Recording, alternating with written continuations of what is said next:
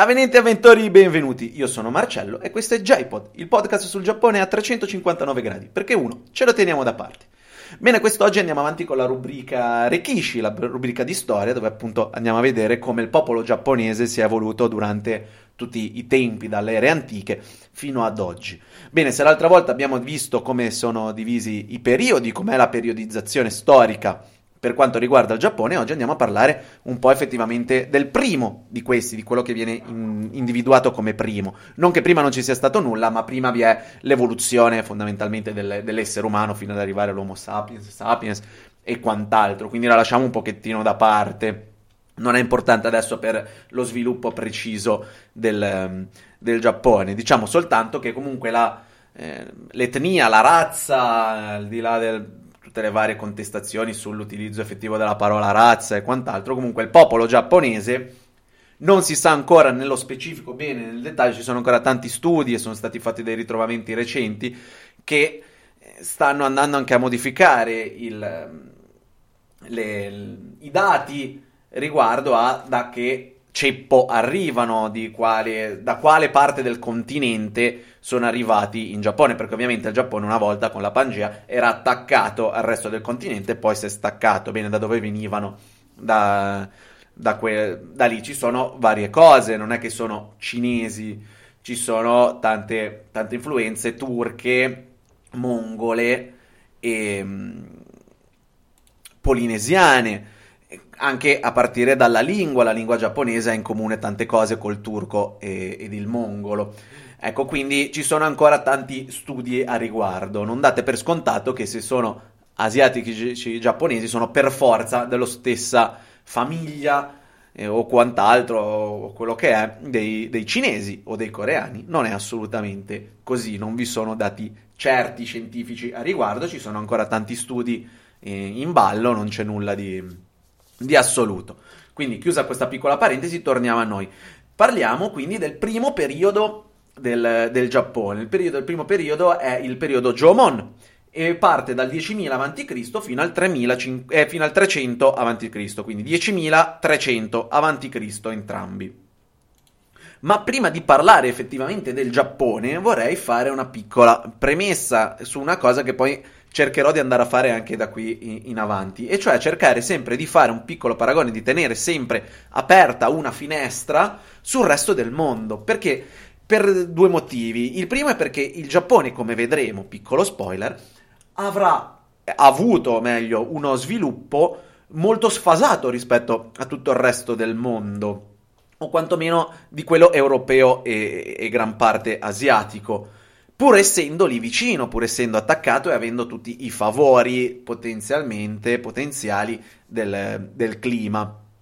Però, come andremo a vedere, in realtà è molto molto in ritardo, il suo sviluppo è iniziato molto molto dopo. Lo dico questo perché non tutti lo sanno, perché si danno per scontate alcune cose per vari motivi, senza, senza, nessuna polemica verso nessuno, semplicemente mediamente non si sa, io sono qui anche per cercare di, di vederlo assieme, senza nessuna pretesa di, di, insegnare nulla a chi non abbia già studiato, però appunto di, di fare due chiacchiere insieme a riguardo. Quindi il Giappone, vedremo, arriverà molto dopo. Ed è importante quindi, secondo me, fare un paragone con il resto del mondo, andare a vedere effettivamente dove erano tutti gli altri e dove si trovava invece il Giappone, ma non per cattiveria o quant'altro, semplicemente per, per poter poi fare dei paragoni, eh, meglio, per poter poi capire effettivamente il valore di alcune cose e di conseguenza alcune decisioni che sono state prese nella storia. Vedremo spesso che tante cose arrivano dalla Cina, ma perché arrivano dalla Cina o dalla Corea? Al di là del fatto che sono lì vicine. Ecco, quindi tutte queste cose ci servono a capire meglio il quadro generale di quello che, attorna, che, che, che ruotava attorno a loro, perché se non, si, se non, lo si, sa, se non lo si capisce, non si riesce a, a comprendere bene tutto e rimangono tanti dubbi in testa. Il secondo motivo è perché spesso ci la dimentichiamo la storia, senza cattiveria, è normalissimo, è normale.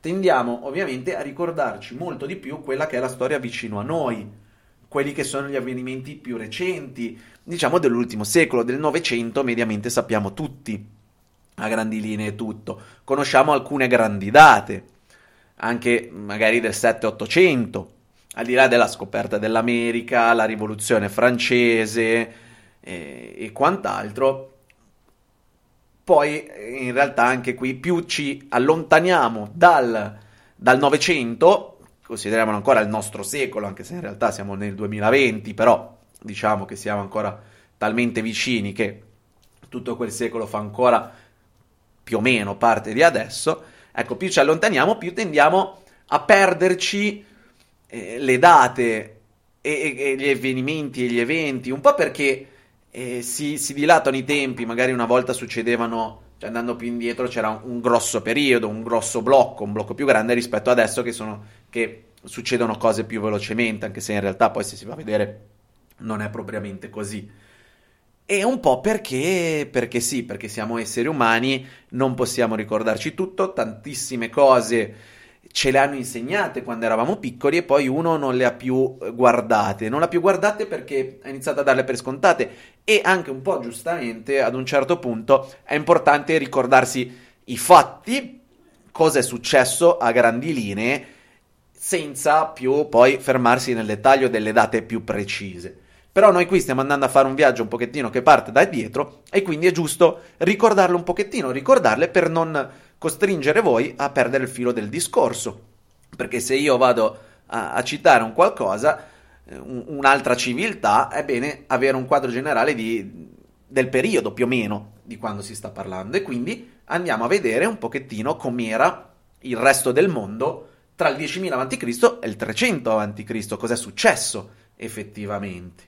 Perché poi effettiv- nel, nel, dettaglio, eh, molto probabilmente tanti di noi, ma io in primis, eh, io in primis, ci dimentichiamo molte cose, tipo la, la Grecia classica, quando è che era esattamente? Sì, sai che era prima di Cristo, però da che secolo a che secolo esattamente era? Te lo perdi un pochettino. Gli egizi, quali anni effettivamente? Alessandro Magno, quando è nato e quando è morto?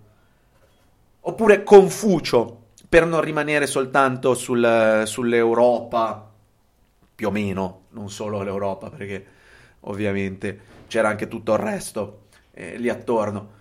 Però tutte queste, tutte queste date e ce le perdiamo un pochettino e io sono qui per, per ricordarcele. Fortunatamente ho davanti a me i mezzi necessari tra libri, computer e quant'altro per andare a ripassare anche io insieme a voi, perché come detto sono io il primo a dimenticarmene alcune. Ecco, partiamo un po' dalla, dalla, dal quadro generale, ok? 10.000 a.C., 10.000 a.C. stiamo alla fine dell'ultima, dell'ultima glaciazione, ora qui sto molto generale, quindi se c'è qualche esperto di storia di questi periodi qui che, che, tratta di glaciazioni e quant'altro, sto usando dei termini impropri, lo so, però non è importante qui chi se ne frega eh, voglio, si deve dare solo un quadro più o meno generale. Quindi 10.000 a.C. si sta andando verso la, la, stabilizzazione delle temperature, come poi le andremo a conoscere adesso, bene o male. Quindi si esce da un periodo un po' più freddo, chiamiamolo così, si, sta ritirando, si stanno ritirando i ghiacciai, si sono già in gran parte ritirati, e, e quindi si sta iniziando ad. Um, sta iniziando ad avvenire un cambiamento, il primo cambiamento importante ed epocale nella storia dell'uomo. E cioè in questi anni qui si inizia ad assistere in Cina, India e Mesopotamia in primis ai primi insediamenti. Quindi si inizia ad avere un passaggio dalla vita nomade con caccia, pesca e raccolta di bacche, solite cose che, che ci insegnano all'elementare, si inizia a passare alle prime forme di civiltà po' più, eh, non più nomade, ma eh, stabili in un punto, e quindi si iniziano a sviluppare l'agricoltura e l'allevamento, due cose fondamentali per la sopravvivenza della civiltà e dell'uomo. Ecco, questo più o meno intorno al 10.000 a.C., 10.000, 9.000, eh, quegli anni lì più o meno. E questo è il primo grande eh, cambiamento che va, eh, che va ricordato. Perché io, ad esempio, se mi dicono, ma quando è che è iniziata effettivamente l'agricoltura? Sì, diversi migliaia di anni fa, ma che fosse proprio all'inizio del Neolitico, ma chi se lo ricordava? Ecco, secondo grande avvenimento fondamentale di nuovo del quale io sarò forse ignorante io, non lo so, poi fatemi sapere se voi invece ve le ricordate tutte queste date nel dettaglio oppure no. Ecco, se mi chiedessero dimmi la data esatta in cui si fa risalire l'inizio della storia, qual è la data esatta? Ecco, io non risponderei, non avrei risposto 3500 Cristo, che è la data che viene considerata come l'inizio della storia e come sappiamo tutti, la storia inizia quando inizia la scrittura e quindi lo stesso anno è anche quando è stata poi effettivamente inventata la scrittura e si è iniziata a diffondere, quindi si è potuta tramandare la storia. Questa è la seconda importantissima data che bisogna ricordare, perché si verrà poi, andremo poi a paragonarla con l'inizio della storia giapponese, che è diversa da quella generale. Poi, ovvio, nel dettaglio, ogni singolo popolo ha un lieve inizio diverso della storia, siamo d'accordo, eh? però in generale il cuore della civiltà, quindi Europa, dintorni Europa, Asia e quant'altro, quelli lì, lasciando da parte anche comunque l'America, e l'Australia non ne parliamo, ma anche gran parte dell'Africa, tolte il nord, ma diciamo più centro-sud Africa, ecco, diciamo che il 3500 è l'anno che viene storicamente considerato l'inizio della storia. Per il Giappone, invece, sarà un altro e lo andremo poi a vedere. Ecco, ma è da qui, 3500 a.C., iniziano le vere civiltà, iniziano a svilupparsi e andiamo a vedere un attimino un pochettino più, più da vicino quali sono stati gli anni. Partiamo dagli egizi, perché gli egizi, le piramidi, i faraoni, tutte queste che da, bambini, da bambino ci sguazzi, il museo egizio a Torino, piccola perla in Italia che abbiamo, tra parentesi, se qualcuno non l'avesse visto ancora, sacrilegio, andate di corsa, andate perché merita assolutamente di essere visto.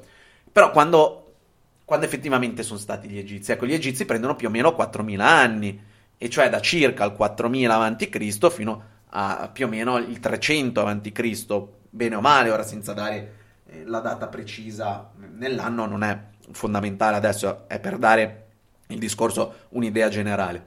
Oppure i persiani, l'impero persiano effettivamente quali anni? Dura più o meno anche quello lì eh, due secoli, 550-330 a.C., più o meno. Oppure, oppure i, i Fenici. I Fenici più o meno iniziano 1200 a.C. fino al 333 a.C. Oppure i greci, l'antica Grecia, nella sua maestosità. E quanto è durata effettivamente? Più o meno due secoli. Anche loro tra il 500 a.C. e il 323 a.C. Ecco, e qui molti, se ci hanno fatto caso, si sono viste come periodo finale delle date molto simili. Perché questo? Perché nel frattempo nel frattempo c'era un piccolo, cresceva e nasceva un piccolo impero che era quello macedone e nel, nello specifico una personcina tranquilla e, e, pacata che non ha fatto nulla nella sua vita, che era Alessandro Magno. Ecco, Alessandro Magno pare nato nel 356 a.C. per morire nel 323, portando quindi poi la grande diffusione di questo impero macedone che ha portato alla fine degli altri. Ecco, io tutte queste date, per esempio io in primis, se me le avessero chieste prima di andarmele a rivedere in, in, questi, in questi, giorni, ecco, non, non, me le sarei ricordate così. Sì, più o meno all'incirca qualche secolo, sai più o meno intorno a quali anni ci si, ci si aggira, non si parla certamente di 2000 anni prima di Cristo, più o meno quello lì, però qui abbiamo delle date un pochettino più precise e vediamo che queste date qui si stanno avvicinando molto alla fine del, del periodo Jomon, quello giapponese al quale ci vogliamo riferire, quindi ci tornano molto utili e sappiamo, quindi adesso abbiamo un quadro più o meno generale di quello che è successo in Europa. Ecco, nel mentre però cosa succede Europa e dintorni? Io dico Europa, ma ovviamente si intende anche tutte quelle zone eh, attorno, Turchia e quant'altro, ecco. Quindi non, non facciamo troppi pignoli, dico Europa per, per praticità. Ecco.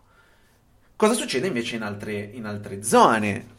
E invece in altre zone nascevano, per esempio in, in America, nascevano i Maya, nasceva la civiltà Maya, che poi è durata tantissimo tempo, però nasceva anche quella, nel, è nata in questo periodo qui e poi vabbè ha avuto un suo sviluppo, però rimaniamo sul fatto che esistevano, esisteva la, la civiltà Maya in, in quegli anni lì.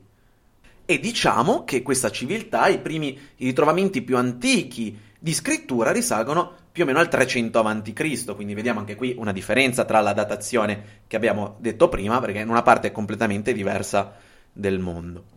Spostiamoci però e torniamo in Asia e vediamo in più nel dettaglio la Cina, il grande colosso di quella, di quella zona lì. Ecco, in Cina, la grande Cina, la scrittura le prime forme di scritture sono durante la, dinast- la dinastia um, Shang. L'inizio di questa dinastia, quindi intorno al 1600 a.C., dinastia che però non è la prima. Ve n'è stata un'altra prima. Tra il 2100 e il 1600 c'era la dinastia eh, Xia. Scusate, mi scuso con tutti un attimo, con la pronuncia del cinese ho sempre avuto un pochettino un odio con, con, con la Cina, quindi se lo pronunciate male, eh, perdonatemi, però l'importante era più o meno far capire. Poi se andate a cercare la pronuncia, la scrittura esatta, le trovate tranquillamente su internet. Quindi eh, togliamo questa, ehm, questo piccolo fatto e diciamo che comunque anche la, la, la, la col- coltivazione e l'allevamento in Cina sono arrivate molto molto addietro. Eh, tranquillamente 5.000-6.000 avanti Cristo si coltivava senza, senza grossi problemi, più o meno. Cioè più o meno, più o meno così. E come vediamo c'erano già anche in Cina i concetti di comunque eh, città-stato, eh, di, di, dinastia, e quindi con, con poi una, una struttura molto complicata e molto complessa già. E parliamo appunto di, di 2000 anni avanti Cristo. Quindi uno potrebbe presumere che anche in Giappone si sia arrivati a questo molto presto. In realtà abbiamo visto adesso che nel mondo la situazione era un po' questa, quindi intorno all'interno di questo periodo 10.000, eh, 10.000 a.C., 300 a.C., si è passati dal nomadismo alla sedentarietà, si è sviluppata agricoltura e ehm, eh, allevamento, è nata la scrittura, sono nate le prime forme di, di civiltà più importanti e sono già stati scritti delle grandissime eh, pietre miliari della storia, delle, sono state formulate i pensieri che ancora adesso mandano avanti il mondo. E questo non solo nella parte europea, ma anche in quella cinese. Perché Confucio ci si dimentica spesso della sua esistenza, lo si sente citare spesso, ma qualcuno sa effettivamente, qualcuno si ricorda, con qualcuno ovviamente dico in generale, se uno eh, non, eh, non, si occupa di, di, Asia in generale o comunque non è un appassionato, io sfido a trovarle tante persone che sappiano dirci in, eh, qui in Italia, ma in, in, Europa, in Occidente in generale, da quando a quando è vissuto Confucio. Ecco, Confucio è datato 551 a.C., 479 a.C., quindi nel, verso la fine, però siamo all'interno di tutto questo periodo.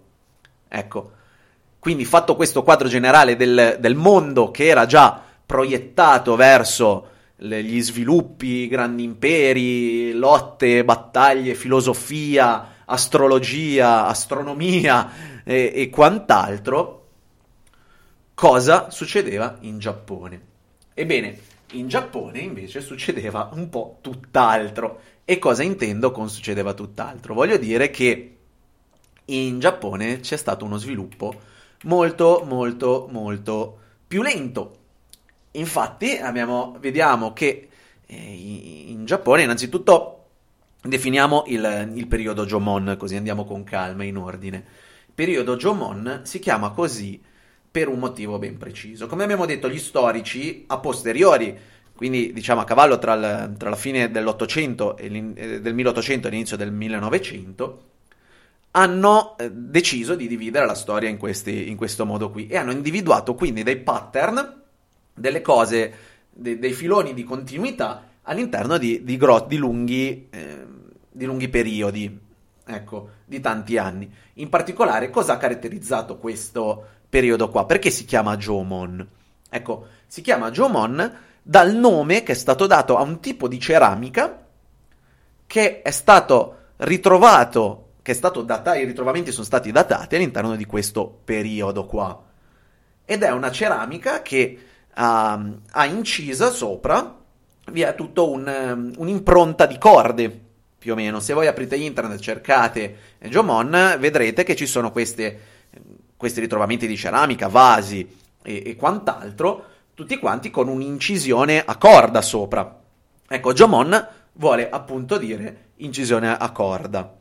Viene in realtà è una, è una trasposizione da, da, un termine inglese, che per chi se lo chiedesse è rope patterned, con questa pronuncia inglese sempre molto specifica che è letteralmente con un pattern di, di corda. Niente di, niente di, così particolare. Ecco, durante tutto questo periodo, con ovviamente degli sviluppi comunque in questa ceramica, perché ci sono, si, è, si è comunque poi migliorata, però ha sempre avuto delle caratteristiche comuni per tutto questo periodo ed è quindi stato deciso di di, di, di, di, datarlo in questa maniera qui, 10.000 a.C., 300 a.C. Com'era la popolazione giapponese. La popolazione giapponese era piuttosto nomade, era una popolazione che ancora all'inizio si, si spostava molto. Poi con l'adattarsi della, della, temperatura, quindi diciamo poi dall'8000 circa eh, avanti Cristo, a partire ovviamente dalle zone più a sud, dove il, la temperatura si è alzata prima rispetto a quelle più a nord, hanno iniziato a eh, diventare un pochettino più sedentari. Ecco, i ritrovamenti ci fanno eh, capire, ci fanno pensare che vi sono stati un paio, due, alcuni periodi di divisione. Quindi tra l'8000 e il 5000 a.C. il popolo giapponese, se così lo possiamo già definire, comunque gli abitanti delle isole del Giappone eh, vivevano di, di pesca e di caccia e sfruttavano però soprattutto il mare. Ecco, tra il 5000 e il 3500 a.C. si... Ehm, il, comunque il, il, il, terreno, la conformazione del territorio cambia a causa degli aumenti del terreno e si inizia a, a, pa- a passare da una pesca un pochettino più verso le profondità a una, a una, zale, a una pesca paludosa, quindi a una pesca di superficie. E ci si stanzia quindi in quelle zone lì passano ancora, eh, passa il tempo e diciamo la, la seco- l'ulteriore fase tra il 3500 e il 2000 vi è un ritiro, il mare si ritira, sempre per le conseguenze dei cambiamenti, del cambiamento del clima che, che, che, si va a scaldare, quindi prima si è disciolto, quindi c'era un mare più alto, poi si va un pochettino ad abbassare e quindi le zone che erano paludose diventano più di, eh, ormai di, di entroterra perché il mare se ne va e si inizia quindi poi a eh, sfruttare una pesca più di profondità. Una pesca di profondità che va avanti, queste tecniche principali, quindi questa, eh, questo sostentamento basato su questo, va avanti più o meno fino al 300 a.C. Quindi vediamo che mentre nel resto del mondo succedevano tantissime cose, in Giappone non hanno fatto niente tra virgolette, se non procedere piano piano fino ad arrivare al 300. Quindi in Giappone in tutto questo periodo non è nata la scrittura, non è nata la le tecniche di coltivazione dell'allevamento non sono nate e di conseguenza poi non sono nate neanche le grosse comunità. Sì, iniziavano a crearsi le comunità, assolutamente, ma non così tanto poi grosse, fisse, importanti. Ancora un po' si spostavano i giapponesi perché non avevano quelle tecniche come vi erano dalle altre parti. Ecco, e quindi che cosa segna alla fine di questo periodo? Bene, facendo 2 più 2, la fine di questo periodo è segnato dall'introduzione attraverso la Corea, la penisola coreana, delle tecniche di coltivazione del riso. Quindi, di nuovo, mentre nel resto del mondo 10.000, nel 10.000 a.C., più o meno, si iniziava a coltivare da una parte il grano, poi in Cina poco dopo, relativamente poco dopo il riso, ecco, vediamo che in Giappone si arriva a fare questo soltanto nel 300 avanti Cristo. Vediamo quindi che è stato molto importante fare un parallelo con il resto del mondo per avere ben chiaro quanto fossero indietro rispetto allo sviluppo del resto delle, delle popolazioni. E ci troviamo quindi con un Giappone che eh, non, eh, non, aveva praticamente nulla se paragonato agli altri paesi dell'Asia, quindi della Cina, una Cina che abbiamo detto aveva già le sue dinastie, aveva la scrittura, scrittura che in Giappone ancora per diversi secoli non vedremo, eh? ve, lo, ve, lo, ve lo comunico già, ve lo dico già, non, c'è, non arriverà, ci vuole ancora abbastanza tempo.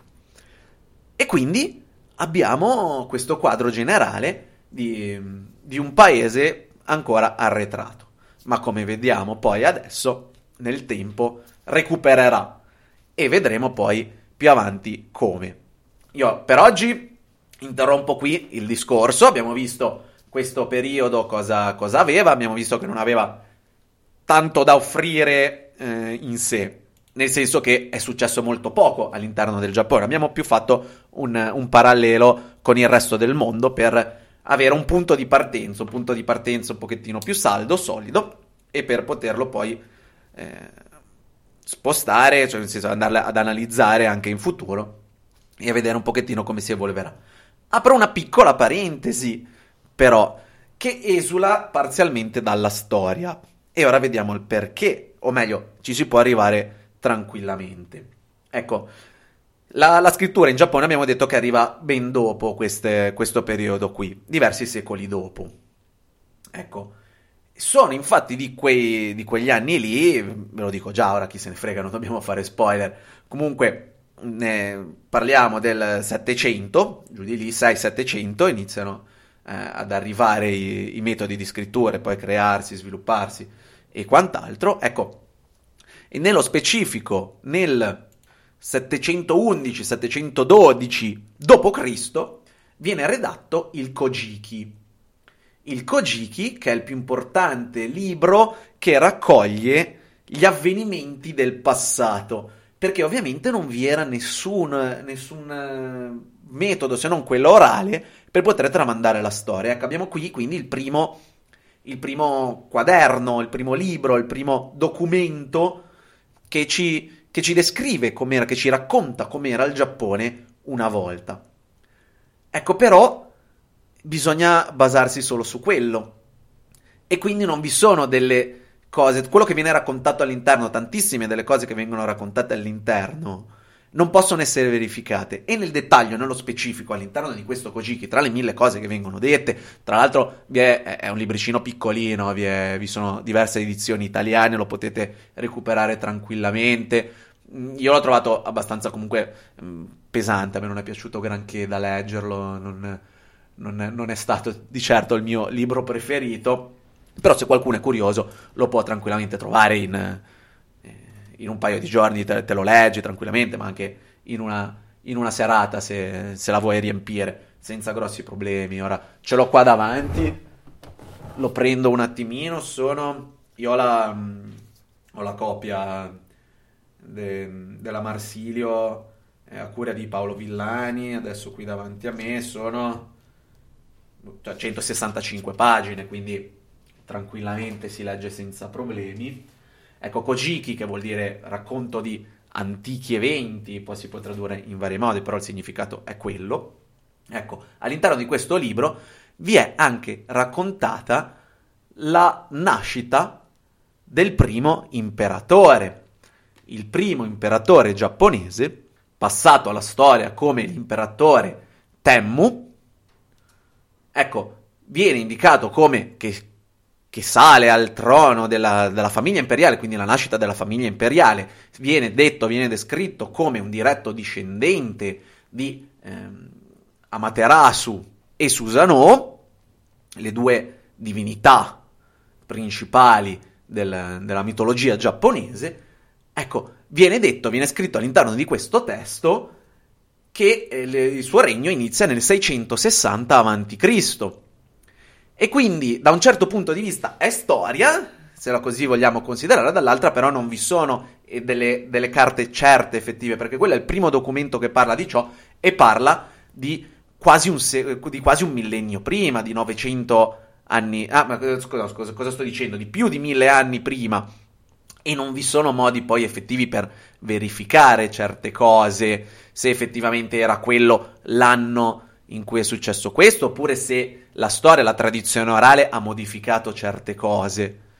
Ecco, quindi la tengo un attimino da parte, questa informazione non la inserisco nella storia in quanto tale, perché effettivamente se si va a vedere nel dettaglio non la si può definire storia, perché mancano i documenti scritti per provarlo. Vi è questo testo e quindi comunque eh, tradizionalmente e quant'altro viene fatta risalire la nascita del Giappone, quindi per i giapponesi il Giappone nasce nel 660 a.C., che più precisamente risale, addirittura c'è anche il giorno esatto, che è l'11 di febbraio, che viene quindi indicato come giorno effettivamente della nascita di questa eh, nazione, di questo impero, di questo Stato, chiamiamolo un po' come vogliamo.